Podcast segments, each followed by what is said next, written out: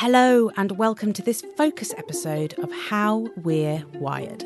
My name is Eva Higginbotham. I have a PhD in neuroscience, and I'm the producer of this series for the Bertarelli Foundation. These focus episodes are a chance for us to dig into more fascinating stories of our brains, how they work, and how scientists are studying them.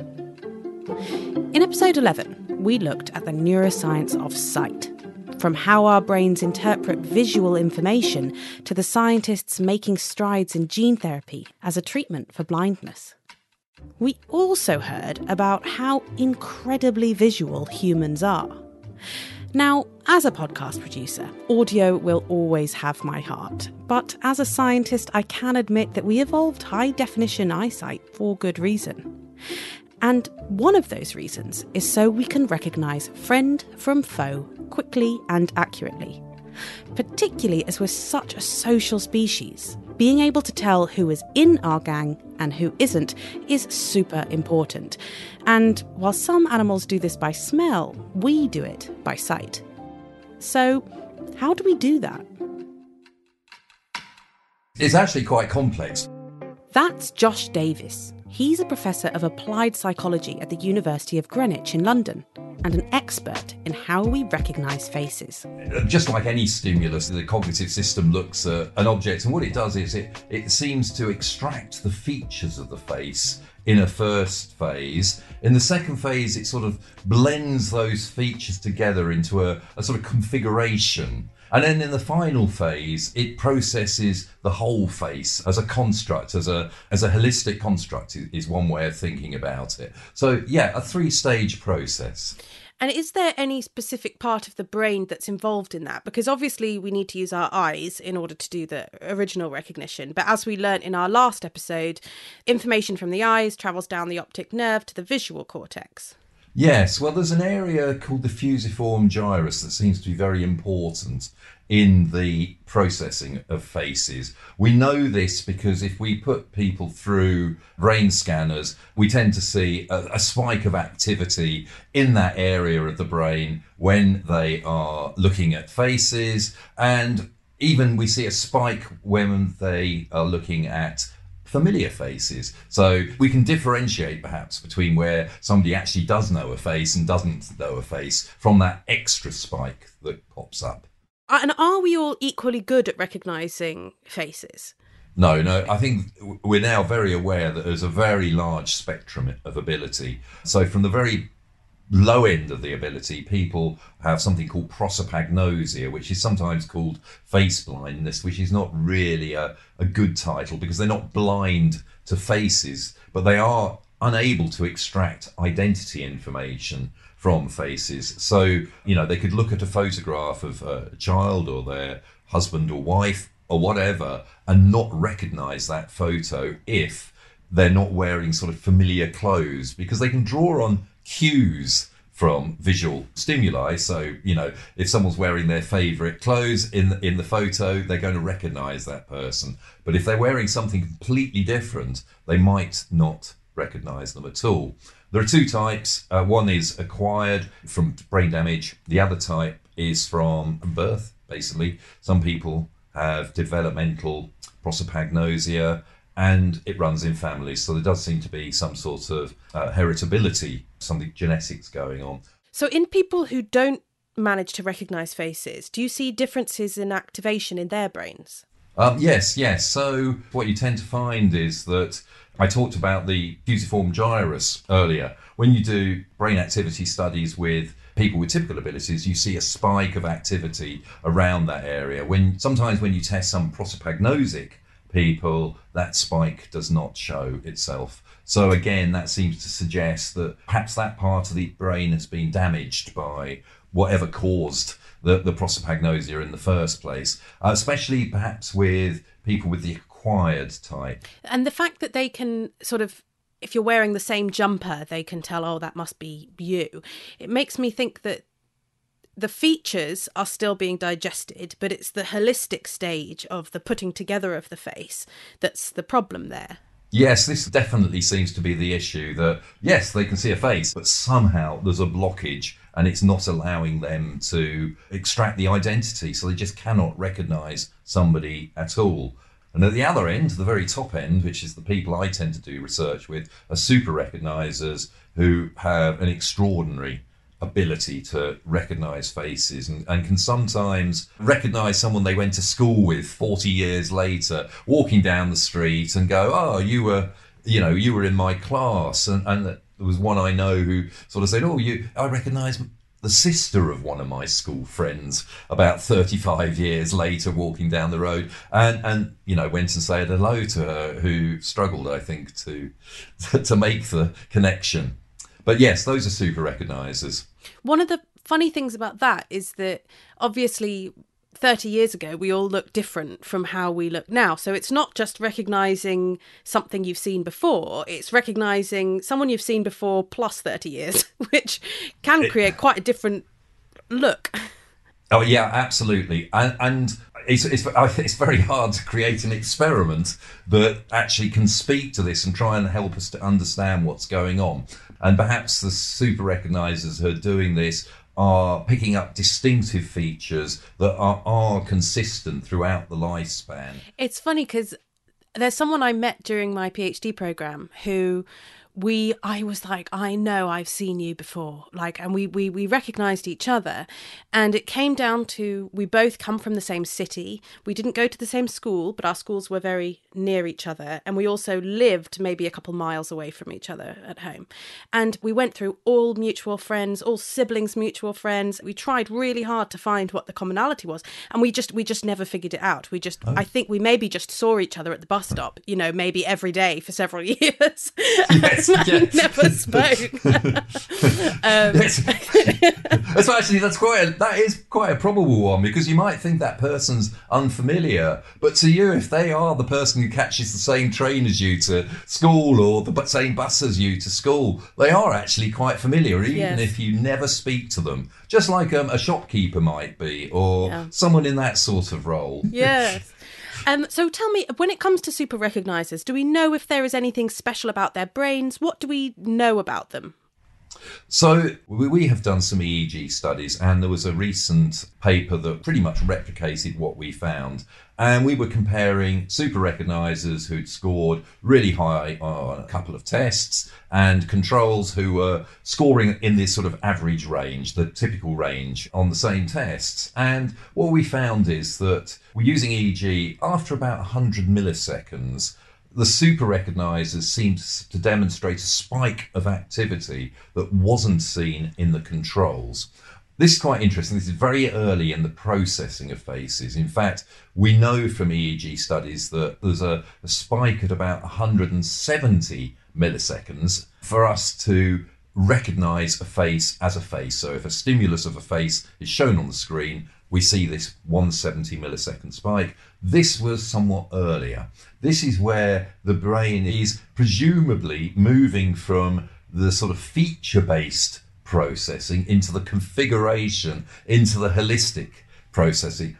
Perhaps there's a, a greater efficiency in super recognizers at that stage. We also found a second spike at 600 milliseconds.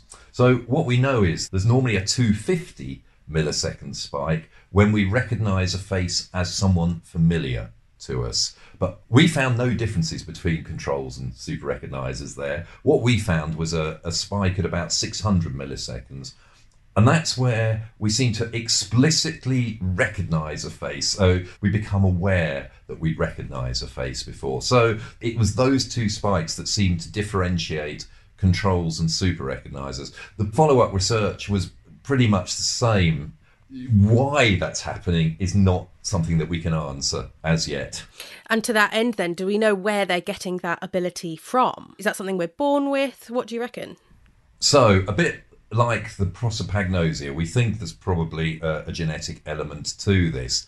And we know that this is important in face recognition anyway. There have been twin studies where if you measure the face recognition ability of two identical twins versus non identical twins, you tend to find the scores of the identical twins are much closer to one another than the non identical twins. And in fact, it's one of the strongest effects in cognitive psychology that suggests there is a very strong genetic inheritance going on. We, we've actually testing parents and their children at the moment, and we do find there does tend to be a correlation between a parent's ability and their child's ability. And when it comes to recognizing a face, you'd think, well, memory must be involved in sort of, I remember seeing that face before, but also matching the pattern of the face.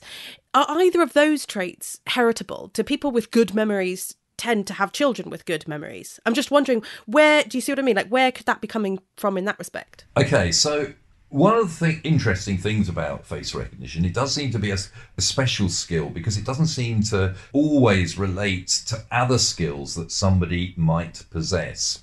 So, what I can say though is that there does seem to be a specific skill associated with matching objects, so pattern recognition skills.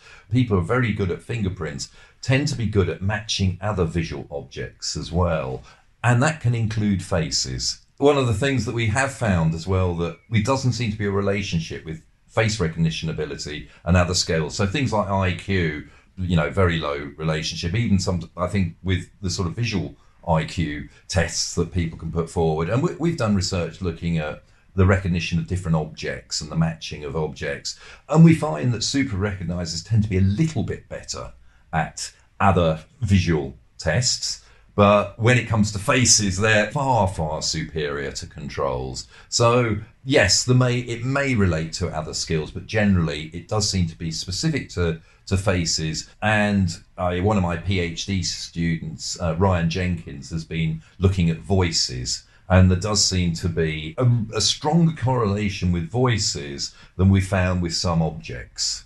Mm. So it might be related somehow to being good at people recognition yes. or something like that. I quite often get asked about gait, and super recognizers will say, I, have seen somebody walking away from me and I've recognized them from mm. that. So it might be that they're picking up cues around the whole of the body, the whole of the human, rather than just purely the face alone. We'll say, though, that was only a proportion of participants. Some of them didn't seem to have any voice advantage whatsoever. Mm. So it may not be a, a, shared skill. It's one of the things we found with super recognizers that most of them might fit into box A, but then you'll get some super recognizers who are amazing, just as good, but they show a completely opposite pattern on a yeah. some sort of test. So it might be that they're good at face recognition, but the way they're good might differ. I guess that would make sense in that there are multiple phases. You know, face recognition occurs in phases, and maybe some people are really good at phase two, and that means that they have this advantage versus that one. Yeah, it could well be that, and it could relate to you know other aspects of their cognitive system. You know, you mentioned memory. It may be that the people are really good at the face matching tasks. Some of them actually really not very good at memory tasks involving faces whatsoever. But that might be because their memory is not very good in general. You have to sort of test each person on an individual level, perhaps, to really understand what's going on. But we also had a, a super recognizer who suffered from um, brain damage, and he thought he became a prosopagnosic. And his ability was tested by one of my colleagues, and actually, his scores were about average. Mm. So for him, the world of being a super recognizer where you recognize everyone had gone, and now he was just performing at a typical range of ability but he thought that must be what prosopagnosia wow. is like. So, yes, I'm not sure what that says, but I think it says something yeah. quite interesting. Well, it's like a marathon runner having to live like the rest of us, you know. yes. well, well, yeah. I mean, I use the sort of uh, analogy about Usain Bolt. Obviously, he's naturally an incredibly good runner, and perhaps that's what super recognizers are, but perhaps they're also interested in faces. And so there is some evidence that it's not just about the genetics, it's where you grow up, the number of people you come into contact with makes you better as well. And if you're interested in faces over a lifetime, perhaps that makes you even more of a super recognizer. And is this a global phenomenon? Have you tested people from around the world? Yeah, about 7 million people have taken Oh one of our tests. Uh, and yeah, I believe every country as well. What sort of percentage of people who do the test find out that they are super recognizers? And are and are people surprised? Do people think, "Oh, I'm good at faces," and then they turn out to be good, or are people often uh, not sure? So generally, people who are good at faces seem to t- actually score higher than the average score. They might not score as high as they think they should score. This might be that they're overconfident in their own abilities about this, um, but it might also be that no test is ever a perfect substitute to how we recognize faces in the real world. They're photographs, they're videos, they're constrained by time, and um, you know some of our tests that we use, you get a very short time to learn a face. And of course, some people might naturally need a lot longer, and they might be able to remember that face then for 50 years. So that's always a problem with a test. They're never a perfect measure of ability for every single person. But yes, so we, we do have this global phenomenon, and we find that generally people are better at recognizing faces from their own ethnicity, mainly because those are the faces they come into contact with. We find effects of age as well that people tend to be slightly better at recognizing people of their own age or the age and ethnicity of the people they come most into contact with, I think. Now, if you think that you're pretty good at faces and you're wondering if you might be a super recognizer, you can take a test online, which I did, and we'll talk more about that and my results later. But Josh's team will generally grant you the title of super recognizer if you score in the top 2% of the population. But when we're finding super recognizers for, say, policing or security or other roles, it's normally less than 1% would be eligible. Because Josh also has a company that uses the science of super recognition to place people in jobs where having that skill is really valuable. This could be policemen or people who work in security, as he mentioned, but you can also think of other professions where this would be helpful too, like border control, or even high level hospitality at a fancy hotel where you might need to recognise guests as they walk through the door. Even genealogists who need to make decisions about really old photographs might benefit. So, is there a way that you can train to become better at this? So, in general, we don't think so. Um, we do think that face recognition ability peaks at about 30 years. So, if you're younger than 30, well, yes, your face recognition ability should improve. But we don't think that training per se works. What you can do with, with face recognition, it does seem to improve specific tasks. So, for instance, passport officers need to be able to check the face, there's no memory involved. But if they're not sure, they're trained into perhaps looking at the ears or other features that you wouldn't necessarily normally focus on when you are doing some sort of face processing task. You wouldn't you wouldn't think about it. And that seems to help them slightly in, in distinguishing people. So that'll be why in your passport photo you have to have your hair tied up. so That's correct. showing. Well, it's not, it's not a problem with it's not a problem for me. Um, although when the system says, "Where are your eyebrows?" That's a bit of a problem. So, with all that said, I was ready to find out if I am a super recognizer. Okay, so I am ready to take the Super Recognizer test. You can just go online to the Super Recognizer website. It asks, want to take part? I actually feel a little bit nervous because I think I'm probably going to, I mean, not to uh, blow my own trumpet, but I do feel like I'm probably going to do quite well. Um, but then I also think probably a lot of people feel that way, and then they take the test and they find out they are not so great. So let's see.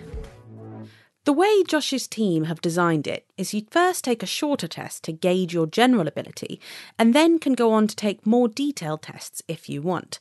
So I settled in for the first test. On the first trial of this test, you will view a single face for a few seconds. Your task is to memorise this face and then to identify a different photograph of that face when presented in an array of faces. Okay, that one was pretty easy. It's this guy. He's got short hair, got a nose. I can see a mole. There he is. All right, so far so good, guys. I think I've got I've got two correctly so far. Now this guy. Oh no, I feel like I wasn't paying proper attention. I was too busy being pleased with my previous ones, but I think he's this one. Oh, that's tough. Oh god, I really don't know. Oh, I really don't know about this one. I've basically forgotten what he looks like, and it's been like five seconds. Okay, I'm gonna go with that one. Not convinced though. After looking at a lot of faces, one after the other, you kind of all the faces start to look kind of the same. Oh, bloody hell. I think it's this one. Big ears. Alright, last one. Ooh, okay. I scored 10 out of 14. It says if you scored above 10, you may be a super recognizer. I'm quite pleased with 10, to be fair. But on its own, this test is not enough. Alright, I'm gonna do it. I'm gonna do the next ones. I then made my way through the next three tests. These are the more proper tests that scientists use, so they have names like the Cambridge or Glasgow face matching test, and they take a bit of time to complete. Before you start this study, please rate how good you think your face recognition ability is. Hmm, well, I think it's pretty good. Compared to most people I know, I believe my face recognition ability is. Honestly, I reckon I'm probably like 70 out of 100. Maybe that's arrogant of me. Let's find out. And turned out it was. You will be shown a series of faces, and your task is to memorize as many of these faces as you can. Your memory of these faces will then be tested. Him. This one looks a bit like a monk. Ooh, that's toughy. I think it's him. Some of them are easier than others. Gosh, actually, don't know. That's really hard. I feel like I'm just guessing at this one getting really way too hard. I'm on number 43 now. It's funny how some of them you just sort of instantly know and others you don't. This guy I find very recognisable. Whenever I see him, I know it's him. Oh, and this one's the exact opposite. I have no idea. I'm just going off instinct now. Recognise you though. This guy makes me realise I got him wrong last time because this is definitely him when he was younger. It does make you feel a bit crazy. Honestly, I'm just looking at them and pretending I'm meeting them at a party because you're not going to be able to remember this many consciously. This one looks a lot like my friend's boyfriend. Oh man. I think I've done terribly at this one. I really just can't tell you. Definitely seen you before though. Alright, last question. And after what was honestly a pretty tiring hour, it was time for my results. Properly nervous hitting this button. Now that you finished this study, please rate how good you think your face recognition ability is. So I thought I started at a 70. I'm now going to say I think I'm like a 50. Like, I don't think I've done horrible. I don't think I've done worse than average. I reckon I'm probably just normal. Dun dun dun. Ooh. All right, here we go. So, this says the mean score of the Cambridge face memory test is 83, and I got 86. All right, so I got a bit better than average. Glasgow face matching test, general public averages mean is 32.5, and I got 33. So as good as anyone else, really. And short term memory, average of the public is 45, and I got 45. So I'm bloody average, slap bang normal. So there you go. I've officially been taken down several pegs and am definitely not a super recognizer. But at least I am decidedly average. If you want to take the tests yourself, you can head to www.superrecognizers.com. Josh recommends that you take the tests when you're not feeling tired or distracted or under pressure, so you might want to bear that in mind before you start. Thanks so much to Josh Davis for speaking to me for this episode. Join us in two weeks' time where we'll be exploring the neuroscience of aging. I'm Eva Higginbotham, and this is How We're Wired. How We're Wired is a fresh air production for the Bertarelli Foundation. It's produced by me, Eva Higginbotham. Follow now for free so you never miss an episode.